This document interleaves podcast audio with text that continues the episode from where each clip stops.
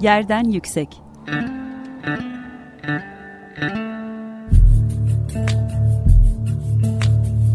Kentin kent aşırı gündemi. Hazırlayan ve sunan Gizem Kıykü.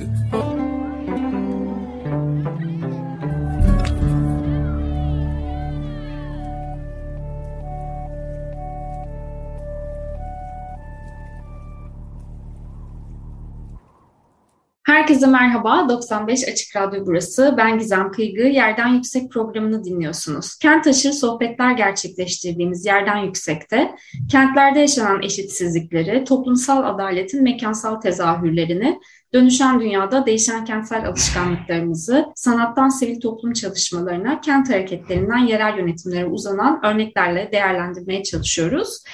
İstanbul'un gündemine son hafta iki bin otuz altı yılında gerçekleştirilmesi planlanan olimpiyatlara İstanbul'un yeniden aday olması düştü ve bu olimpiyat meselesinin de gerçekten İstanbul kent hareketleri açısından da yerel yönetimler açısından da biraz problemli bir hafızası var. Çünkü olimpiyatın getirdiği yük, getirebileceği yük, E, olimpiyatın bu kentin imajına mı katkı e, sunacağı yoksa e, İstanbul'un kent ekonomisine, ekolojisine nasıl derin yaralar açılacağı e, sürekli tartışılan e, bir konu halinde. E, bugün e, olimpiyat gündemini değerlendireceğiz. E, Açık Radyo online stüdyolarında benimle birlikte bugün e, Cihan Uzunçarşılı Baysal var. Dinleyicilerimiz kendisini çok uzun zamandan beri tanıyorlar. Cihan hem İstanbul Kent Hareketlerinin çok kıymetli bir aktivisti hem de Açık Radyo'da uzun zaman Kentin Tozu programını hazırlayıp sundu ve İstanbul'un yoğun hem de en belki de cafcaflı günlerinin hafızasını kaydını tuttu Açık Radyo'da. Hoş geldin Cihan. Hoş bulduk. Teşekkürler Gizem. Açık Radyo'ya da arkadaşlara buradan selam, sevgiler yollayayım. Bir biraz gerçekten şey böyle nostalji oldu seninle de bir araya gelişimiz çünkü yani olimpiyatlar çerçevesinde bir araya gelişimiz biraz öyle oldu. Sen tabii ki Ayazma, Atatürk Stadyumu, Olimpiyat Stadyumu dolayısıyla ve ondan başlayarak aslında geniş bir şekilde hani bütün İstanbul'u ilk Olimpiyat nasıl bir yıkım getiriyor? Olimpiyatların getirdiği zorunlu, zorunlu tahliyeler e, İstanbul'da kent yaşamına daha geniş anlamda kent metropol yaşamına nasıl bir yük getiriyor üzerine çok uzun zaman çalışmış birisin. Biz iki bin on üç yılında iki bin yirmi olimpiyatları olmasın, olursa bu kent nasıl bir ekolojik kıyıma e, kurban gidecek diye tartışıyorduk. Bugün ben de geriye dönüp programdan önce bu e, derlediğimiz haberleri, yapılan çalışmaları, basın açıklamalarını yani tebliğleri falan her şeyi okudum. E, tekrar bunun tekerrür ediyor olmasını çok büyük bir şokla karşılıyorum. E, biraz böyle senin duygularını ve düşüncelerini bu konu hakkında görüşlerini alarak başlayalım Cihan. Tabii.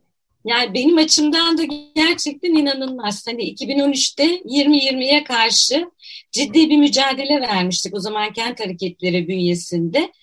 Hani yeni bir yönetim, farklı bir yönetim, farklı bir İstanbul'a bakış derken birdenbire geldik yirmi otuz altı olimpiyatları tekrar başımıza inmek üzere gibi bir durumdayız. Ben de inanamıyorum gerçekten. Hani bir de şu var, sadece yerel yönetim değil, maalesef ve maalesef e, kamuoyu olarak da baktığımız zaman olimpiyatların ne olduğu tam olarak bilinmiyor. Yani hep bir romantize etme, olimpiyatları hep iyi nitelikleriyle öne çıkarırken bu geri plandaki karanlık yüzü görmeme gibi bir durum var sanırım. Ama aslında hani Rio bize çok şey gösterdi. Yani en e, olimpiyatlara karşı en şiddetli mücadelenin yapıldığı e, dönem Rio olimpiyatlarıydı. Burada favelalardan da örgütlenen ciddi bir mücadele oldu. Polis şiddeti oldu. Bunlar basına yansıdı. Neler olduğunu yani o şiddetle birlikte Rio açık etti. Ama demek ki hala anlayamıyoruz. Çünkü şöyle bir şey var. E, yerel yönetimin yani ne kadar da anlatmaya çalışsak ben e, olimpiyat çalıştayına da gittim. E, burada bir sürü dezavantajlarını olimpiyatların, İstanbul'a getireceği yıkımı, her şeyi ne kadar anlatsak da şöyle bir e, düşünce yapısı olduğunu düş- e, gördüm. Ha, biz bunu yaparız, biz bunu iyi bir şekilde yaparız. Ve orada maalesef ve maalesef Çalıştay'da benim en büyük itirazım şuydu.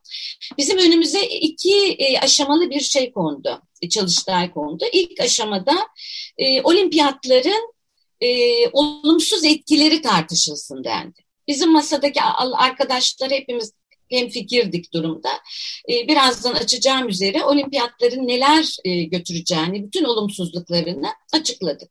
Sonra yani şunu düşündük, herkes bu olumsuzlukları ortaya çıkaracak, bunlar tartışılacak derken bize ikinci aşamasında e, Çalıştay'ın dendi ki, şimdi bu olumsuzlukları biz İstanbul olarak, İstanbullular olarak, yerel yönetim olarak bunlarla nasıl baş ederiz? De, olimpiyat, düzgün bir olimpiyat yaparız.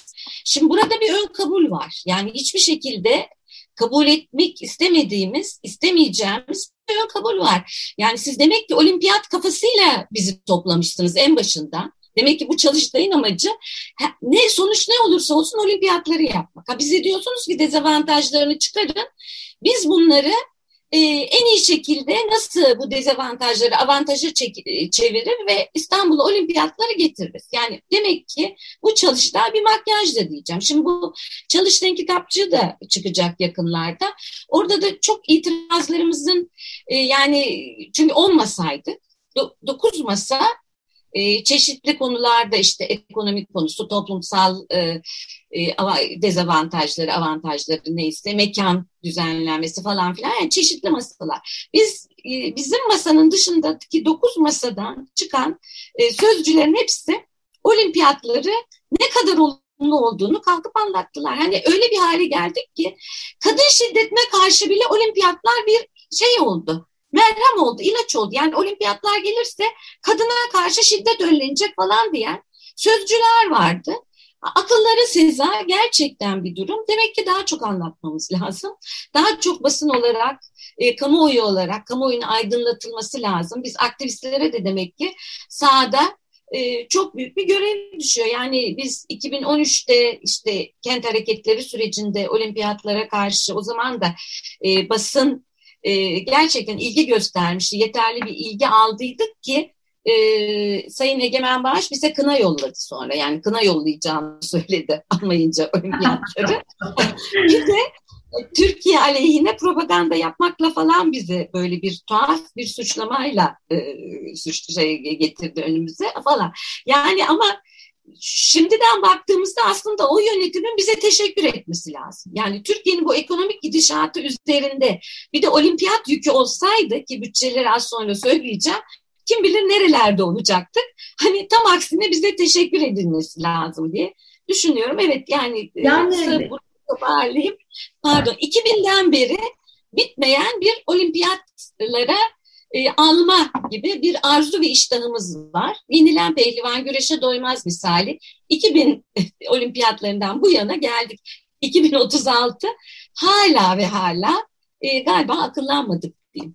Yani şöyle, ben e, genel itibariyle olimpiyatın e, bir iletişim çalışması gibi e, bir şey olduğunu algıla, algılandığını düşünüyorum. Yalnızca fiziksel yükünün yeterince algılanmadığını düşünüyorum. Yani olimpiyatlar olacak, işte Türkiye'nin reklamı yapılacak, olimpiyat etiketten ibaret bir şey değil ki. Yani onun bir sürü kompleksinin inşa edilmesi gerekiyor. Arkada bırakacağı hayalet mekanlar, çevresine getireceği ekonomik yük, e, İstanbul'un ekolojisine e, olan e, vuracağı kesin darbe yani hani burada, çünkü bir inşaat faaliyeti olacak ve kentin daha fazla inşaat faaliyeti kaldırabilecek kapasitesi şu an kesinlikle yok. Ee, ben de iki bin on üç yılında bu tartışmalar olurken yapı sektörünün içine bir mimarlık e, yayınının editörlüğünü yapıyordum o süre içerisinde ve ikili bir hayatım var. Yani bir, bir tarafı e, kent hareketlerinin ve işte gecekondu mahallelerinin direnişinin içerisinde, bir tanesi de e, İşte sürekli müteahhitlerle toplantılar ve ne kadar iştahlandırdığını müteahhitleri bu olimpiyatın falan çok yakından izlemiştim.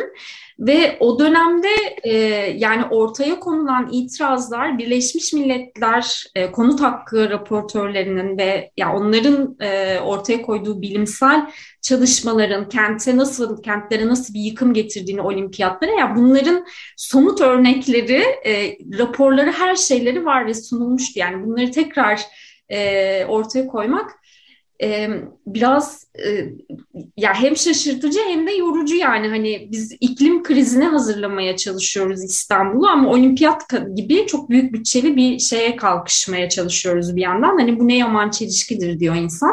Peki biraz daha netleştirelim, yani sen tabii ki bu raporların içinde, bu cümlelerin içinde saatlerini geçirmiş insan olarak bize biraz somut etkilerinin ne olacağını anlatabilir misin?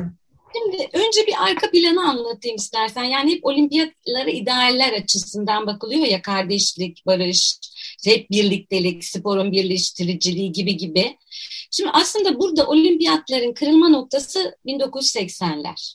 Yani tam da işte neoliberal kentleşmenin, e, o yetmişler sonunda başlayan neoliberal kentleşmenin ortaya çıktığı dönemler. Burada Olimpiyat Komitesi tarihi bir karar alarak Ee, özel sermayenin de olimpiyatlarda e, destekçi olmasına karar veriliyor. Şimdi bu ne demek? Özel sermayenin girmesi olimpiyat oyunlarına demek ve bu ilk defa da e, Los Angeles olimpiyatlarında kullanılacaktır. Los, e, özel sermayenin girmesi ne demek?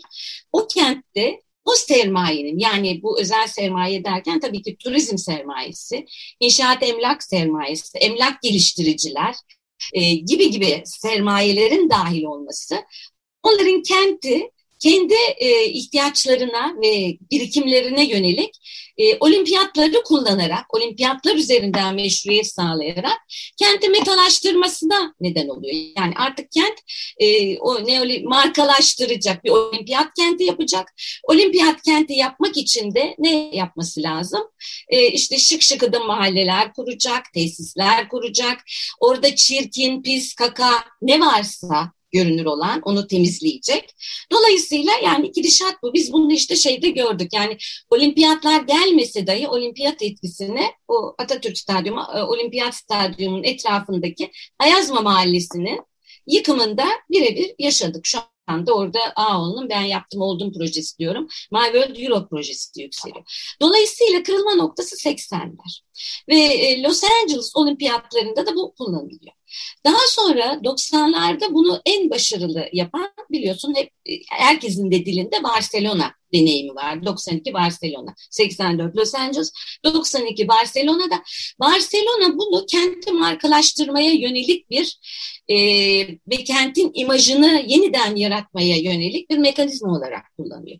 Başarılı da oluyor ama şu var, o zaman yani işte Barcelona zaten A B sürecinde vesaire olimpiyatlar gelmese de yapacak olan şeyleri yapıyor. Ama burada büyük sermayeyi sokması, Barcelona'da da aynı şekilde gördüğümüz, belli az sonra açacağım e, raporlarla yıkımları ortaya getiriyor. Şimdi biraz daha e, şeye inelim, somuta doğru inersek. Şimdi belli başlıklar altında toplayabiliriz. Bunların en önemlisi toplumsal olarak baktığımızda zorla tahliyeler, yerinden etmeler ve mahalle yıkımları. Yani kenti sermaye markalaştıracaksa ne yapması lazım? Güzel bir kent yaratması lazım. Kamuoyuna, uluslararası kamuoyuna sunacak bir kent yaratması lazım. Güzelleştirmesi, sterilleştirmesi, hijyenikleştirmesi lazım. Dolayısıyla burada biz mahalle yıkımlarını görüyoruz. Yani olimpiyat tesislerinin çoğu alt gelir grubu ve en formal mahallelere, eğer ekolojik bölgeler değil ise bu şehir içinde bu mahallelerin başına patlıyor. Ve müthiş bir e, aynı zamanda getirdiği yerinden etme ve tabii ki onun yoksunlaştırma, yoksunlaştırması. Şimdi buna baktığımız zaman mesela ben rakamlarla vereyim e, bunları. E, seksen sekiz Seul'de kentin yüzde on beşi yıkılıyor. yedi yüz yirmi bin kişi zorla tahliye ediliyor. E, Barcelona olimpiyatları sadece iki bin beş yüz kişi deniyor ama ama şöyle bir şey var. İşte burada Roma mahallelerinin yıkımı, temizlenmesi var ama daha sonraki süreçte, yani bir de sadece yıkım değil, olimpiyat projeleri aynı zamanda soyulaştırmayı da getiriyor. çevreyi zenginleştiriyor, mülk değerlerini, kiralıkları arttırıyor. Dolayısıyla yoksul yoksun gruplar, alt gelir grupları o kentte artık oturamaz oluyor. Yani Barcelona'nın önemli bir bölümünün yerinden edildiğini, elli dokuz bin kişinin merkezi terk ettiği söyleniyor. Mesela çok beğenilen işte Barcelona. Şimdi Pekin Olimpiyatları. iki bin sekiz Pekin Olimpiyatları bir buçuk milyon kişi diye biz hep söylüyorduk. Kohre'nin bir raporu var. Ee, bir e, şey kuruluştur. doksan sekiz iki bin sekiz arasını e, te, e, Kohre raporlamıştır e, olimpiyat oyunlarını. Ve dört milyona yakın kişinin zorla tahliye edildiğini bulmuştur. Burada bir buçuk milyon kişi diyordu raporunda Pekin, ama son yapılan mesela Oxford Üniversitesi'nin araştırmasında bu dolaylı zorla tahliyelerde katıldığı zaman, yani soylulaştırma nedeniyle, barınamama kentte nedeniyle iki milyon kişi deniyor. Şimdi çok büyük rakamlardan bahsediyoruz. İşte Atlanta'da dokuz bin kişi mesela. Yani e, Soçi kış olimpiyatlarında üç yüz kırk bin kişi. Şimdi tabii İşte Tokyo'da evsizler, en son yaşadık, e, evsizlerin kriminalleştirilmeleri. Tabii burada şu da var, bu yoksul ve yoksun grupların aynı zamanda kriminalleştirilmeleri, suçlulaştırılmaları ve kentte görünür olmak istemedikleri için kentte onların, onların da üzerinde müthiş bir şiddet var. Yani işte yoksullar, yoksunlar, evsizler ve mülteciler, göçmen grupları, artı e, L G B T artı bireyler Soçi olimpiyatlarında gördük mesela biz bunu. E, Soçi olimpiyatları, hani kardeşlik, işte barış diyoruz da, Soçi olimpiyatları Putin'in kendi imajını parlatma projesiydi. Ve e, müthiş bir ekolojik yıkım da getirdi. kırk beş tane ekoloji örgütü orada, bu yerde şeyin, olimpiyat tesislerinin burada yapılmaması gerektiğini, o bölgede yapılmaması gerektiğini, çünkü bu bölgenin ekolojik olarak çok önemli bir rezerv alan olduğunu söylediler ama dinlemedi. Yani dolayısıyla hani o barış şey falan filan dersek, geldik bugün Putin Ukrayna meselesine, hani nerede olimpiyatlar diyelim. Bu tamamen tabii artık gelmiş geçmiş olsun. Ama ciddi olarak hani zorla tahliyeler ve yerinden etmeleri yaşıyoruz. Bu mahalle yıkımlarını yaşıyoruz. Rio'lular şey diyorlardı. E, Rio Belediye Başkanı olimpiyat oyunlarını içerici oyunlar. Yani kenti, bütün e, kentlileri içeren, kentlerin birlikteliğini sağlayan oyunlar olarak e, propagandasını yaparken, Rio'lular bu içerme oyunlarına karşı dışlama oyunları diye bir slogan buldular. Çünkü müthiş favela yıkımlarını gördük. Hatta şöyle şeyler gördük Rio'da, yani tahliye edilen, zorla tahliye edilen, yerinden edilenler dışında e, işte turistikleştirilmiş o sahilde, Copacabana işte sahilinde, Rio'nun e, sahillerinde, plajlarına e, otobüs, mahallelerden otobüsler durduruldu. İnsanlar oraya gitmesin, yoksulluk yoksulluk gözükmesin diye. Çünkü niye? Zengin turistler gelecek. Havalimanından olimpiyat tesislerine giden alandaki favelalar, orada büyük bir favela vardı, duvarlarla örüldü, boydan boya. Dediler ki işte ses gitmesin diye sizi koruyoruz. Halbuki mahalleli biliyordu ki o tamamen görünür olunmaması için. İşte keza olimpiyat stadındaki etkinliklerde Ayazmalıları ışıklarınızı yakmayın, evlerinizden çıkmayın deniyordu. Yani kardeşlik nerede, barış nerede, birliktelik nerede? Tam aksine dışlayıcı projeler. Şimdi başka bir şeyi, çevresel etkiler tabii. İşte Soçi'yi az önce söyledim. E, Atina'da mesela e, müthiş şekilde bir çevre talanı oldu ve ayrıca da işte senin bahsettiğin gibi beyaz filler diyoruz. Bu olimpiyat tesisleri hiçbir şekilde başka bir şeye dönüştürülmüyor. O kadar devasa ve megalar ki, işte Londra en sonunda bunları şey yapacaktı, e, mobil yapacaktı falan filan, onu da beceremedi. Sürdürülebilir olimpiyatlar diye. Olmuyor. Bunlar çürümeye terk ediliyor. Ve müthiş bir çevre sorunu yaşatıyorlar. Şimdi mesela Pekin'de o Bird's Eye Stadyum vardı. Çok e, meşhur stadyumları. Ne yapacaklarını bilemediler. Şimdi onun bakımı çok pahalı. Bütçeden gidiyor. Bakmasa çürüyor. İşte böyle özel bir şeylere falan kiralanmış. Ne oldu? Böyle bir durum. Dolayısıyla hani biz, bizden de baktığımız zaman işte şey var. Erzurum'daki üniversite oyunlarının tesisleri sanırım aynı şekilde hani çürümeye. Formula var. Formula bir ne olduğu belli değil. Hani mega etkinliklerden baktığımızda bir çevre yıkımı. Dahası e, buradaki mülkler ve kiralıkların müthiş şekilde artışını sağlıyor dediğim gibi. E, mesela bunlarla ilgili de Şeyde yani, çok böyle çok fazla süremiz de kalmadı. Bizim programımız biraz ama, daha e, sürüyor. Tamam, o zaman şeyi söyleyeyim. Bütçeler katlanıyor. Bu yüzde yüz hepsinde bütçeler katlanıyor. Ee, yani yüzde elli sekizden yüzde yüz otuzlara kadar artan bütçeler var. Ee, genelde yüzde yetmiş beşlere kadar katlanan bütçelerden bahsediyoruz. Mesela Montreal yetmiş altı e, borcunu, olimpiyat borcunu otuz senede ödemek ödeyebilmiş. iki bin altıda anca ödüyor ve Montreal'liler stadyuma Big O diyorlar. O e, borç O diyorlar. Big O diyorlar. Bu şekilde müthiş bütçe katlanmalarını yaşıyoruz. Atina'nın iflası dolayısıyla Yunanistan'a getirdiği yük, Yunanistan'ın iflasını tetiklemesi. Keza Brezilya dünyanın beşinci ekonomisiyken birdenbire şeyi de aldı, World Cup'ı da aldı. Birdenbire felaket bir hale gelmesinin sebebi hep olimpiyatlar. Şimdi bunun dışında tek çok önemli olan e, başka bir şey. E, ha bir de şunu söyleyeyim, mesela beklentiler var olimpiyatlar. İlgili. İşte gelecek istihdam yaratacak vesaire vesaire.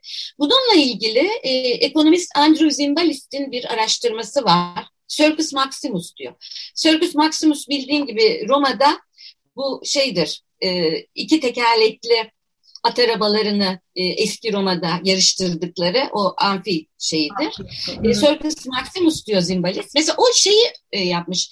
Bu ülkeleri daha sonra olimpiyat öncesinde, sürecinde ve sonrasında işte istihdam, ne getiri bütçeye, katkı gibi gibi baktığı zaman hiçbir şey getirmediğini, e, bu onların hepsinin yalan olduğunu ve aslında bu parlak hayallerin genelde yerel yönetimlere ve merkezi yönetimler işte bu e, şeyler tarafından, çeşitli e, sermaye grupları tarafından, planlama ajansları tarafından nasıl onların akıllarına sokulduğunu Zimbalist tek tek anlatıyor. Bir de tabii ki çok önemli, planlama süreçleri perişan oluyor. Yani özel planlar yapılıyor olimpiyatlarla ilgili olarak.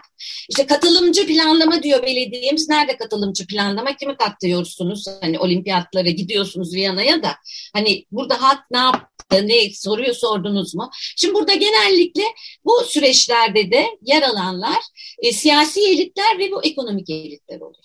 Yani sonuçta kentler bir sürü bütçe açıkları, yerinden edilen insanlar, ayrışan kentler, ekolojik yıkım, e, işte ekonomik yıkım, bütçeler, bunlarla baş etmek zorunda kalıyorlar. Üç haftalık bir sirk uğruna. Yani gerçekten de e, bir gösteri uğruna üç haftalık, bununla ve hiçbir getirisi de yok kentlere. Şimdi vaktim var mı? Şeyi de söyleyeyim. yirmi yirmi sürecindeki olimpiyat projelerinin mesela tesislerin çoğunu TOKİ üstlenmişti. Ne kadar tesadüf değil mi? Bu projelerin çoğu baktığımız zaman üçüncü köprü, üçüncü havalimanının e, yollarının üzerindeki alanlara çıkıyorlardı. İşte Haydarpaşa'ya bir proje konmuştu. Belgrad Ormanı'nda bir proje vardı. Yani gerçekten akıllara seza. Haliç'te keza e, ekolojik, tarih, kültür varlıklarına yıkım projeleriydi. Ve tabii ki yani ne tesadüf ki kanalın bölgesindeydi bu projelerin çoğu. Ya bugün kanal üzerinde e, bu planlarla yapmak istediklerini eğer yirmi yirmi alınsaydı çok kolaylıkla olimpiyatları öne sürerek bu projeleri tesis yapıyoruz bahanesiyle lüks projeleri tüm diğer e, dünya üzerindeki ülkelerde gördüğümüz üzere biz burada görecektik. Dolayısıyla ben buradan İmamoğlu'na sormak istiyorum Sayın Başkan'a. Yani neden kanala karşısınız o zaman madem Viyana'ya olimpiyatlara gidiyorsunuz? Bence de sorulması gereken en önemli sorulardan bir tanesi bu. Çünkü Ekrem İmamoğlu bir hani siyasi çekişme içerisinde, Kanal İstanbul şu anda çok siyah beyaz bir yerde ve çok net bir taraf olarak duruyor ama olimpiyatların kente etkisini, ekolojik etkisini, toplumsal etkisinin hiç hesaplanmadığı, hesaplanan etkilerin hiç kayda alınmadığı bir gündemle baş başa kalmış olduk. Bir Şimdi de yani çok... bunu söyleyeyim Gizem. Yani bir de tabii ki polis şiddeti, kentin askerileştirilmesi ve bu da zaten otokrat bir yönetim altında kime yarayacağını, bu şiddetin kime karşı kullanılacağını da düşünülmesi gerekir. Yani Rio'da favelalara karşı kullanıldı, işte İngiltere'de e, şeye karşı kullanıldı, genelde muhalefete, buna isyan edenlere karşı kullanıldı. İngiltere'de çok sıkı polisiye tedbirler vardı, halkı da bezdirdi vesaire. Yani bir de bu boyutu var ve bunun getirdiği bu, bu bir de ekonomik yük var. Yani bu tedbirlerin getirdiği bu gözleme, gözetleme mekanizmaları vesairenin artı bütçeyi, bu da bu da hiçbir zaman bütçeye önceden konmayan bir yük.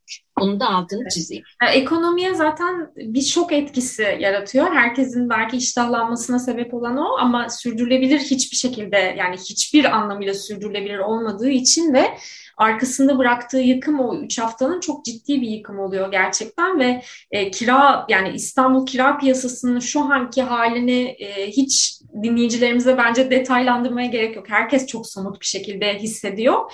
Bir de bunun getireceği yük düşündüğünde inanılmaz e, korkunç, yani İstanbul için e, İstanbul'u yıkıma götürecek bir e, proje gerçekten. Ben çok teşekkür ediyorum e, katkıların için. Somut somut bize anlattın. E, daha konuşacağız. E, olimpiyatları bu e, ısrar devam ederse gündem etmeye devam edeceğiz ve e, dolayısıyla her zaman e, yerden yükseğe bekliyoruz seni de. Çok teşekkür ederim katkın için. Çok teşekkürler. İyi günler diliyorum. on beş gün sonra yeni bir programda görüşmek üzere sevgili Yerden Yüksek dinleyenleri. Bu haftalık bu kadar. Şimdilik hoşçakalın.